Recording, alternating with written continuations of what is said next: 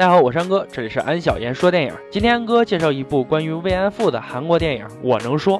影片开头就介绍了女主罗玉粉是一个热心肠的老婆婆，她住在一条快要拆迁的街道。二十多年来，罗玉粉竟然向信访局举报了八千多次违法事件。信访局的人啊，最怕看到她。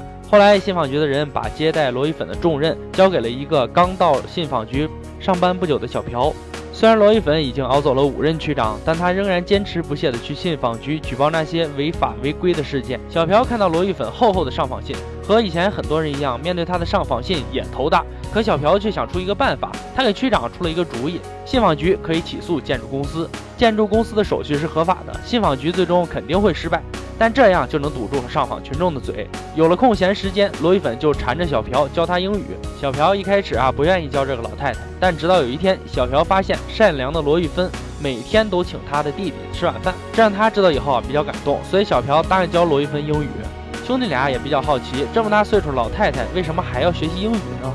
原来呀，罗玉粉有个亲弟弟，从小在美国长大，他平时想给弟弟打电话唠唠家常，可弟弟又不会说韩语。这天，小朴拨通了罗玉粉弟弟的电话，对方的回答却让小朴感到震惊。对方声称不认这个姐姐。小朴最后一想，罗玉粉学英语还有什么用呢？几天后，罗玉粉去医院看望闺蜜，在罗玉粉和闺蜜交谈中，我们得知他们两人啊曾经被迫做了日本慰安妇。当年面对日军的侮辱，罗玉粉想到自杀，是闺蜜救了她。他们相互鼓励，一直坚持到日本投降。他们到现在才过上了好日子。如今闺蜜得了老年痴呆症。就将忘记这一切。他的唯一遗愿就是没有看到日本人道歉。这时，联合国正举行日本慰安妇事件的听证会，罗玉粉答应闺蜜要替她完成心愿。然而，日本方面却说罗玉粉在韩国没有慰安妇的登记证明，这让罗玉粉听到后非常气愤。她曾经是被害者，创伤已经是最好的证明，为什么还要一纸证明呢？可没有这一纸证明的话，即使她曾经是慰安妇，那日本人也不会承认的。小朴知道此事后，主动发起了签名请愿活动，支持罗玉粉。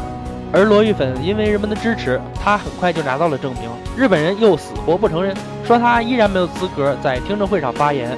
罗玉粉打电话向小朴求助，小朴突然想起罗玉粉曾经让他看过他做慰安妇的照片。小朴拿起照片来到听证会现场，因为有了这个证明，罗玉粉终于争取到了发言的机会。他用英语声泪俱下的控诉日本人当年犯下的滔天罪行，仿佛那一刻正在历历在目。这个老太太宁愿揭开自己曾经的伤疤，也要为好闺蜜证明，让日本向她道歉。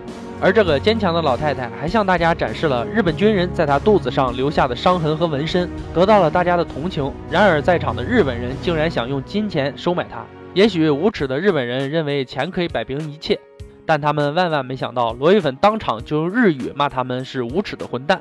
而在小朴的帮助下，曾经不认姐姐的弟弟终于在美国与罗玉芬团聚。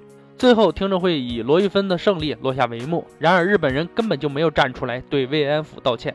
虽然没有道歉，他们的罪行已经被时代所记录，终将被万人唾弃。电影的最后，罗玉粉决定走遍全球演讲。他要为曾经饱受日本枪害的妇女战斗到底。显然，这个老太已经把反抗慰安妇当成了使命，用喜剧承载慰安妇这样沉重的话题。看到最后，我想会有很多人潸然泪下。九七年在美国国会作证的勇敢老太太们，而二十多年后的今天，他们很多人已经离世，都没等到日本人的一句道歉。哎，说到这里啊，安哥我也是非常气愤啊！在很多人认为，为什么罗玉芬要维持正义？在安哥认为，大部分人都生活在和平年代。而那些经历过战争的人们，他们知道生命来之不易，他们也知道在有生之年，也许可以维护一下正义。他们也许做的并不多，但他们承受的是我们生在和平年代的人无法经历得过的事情。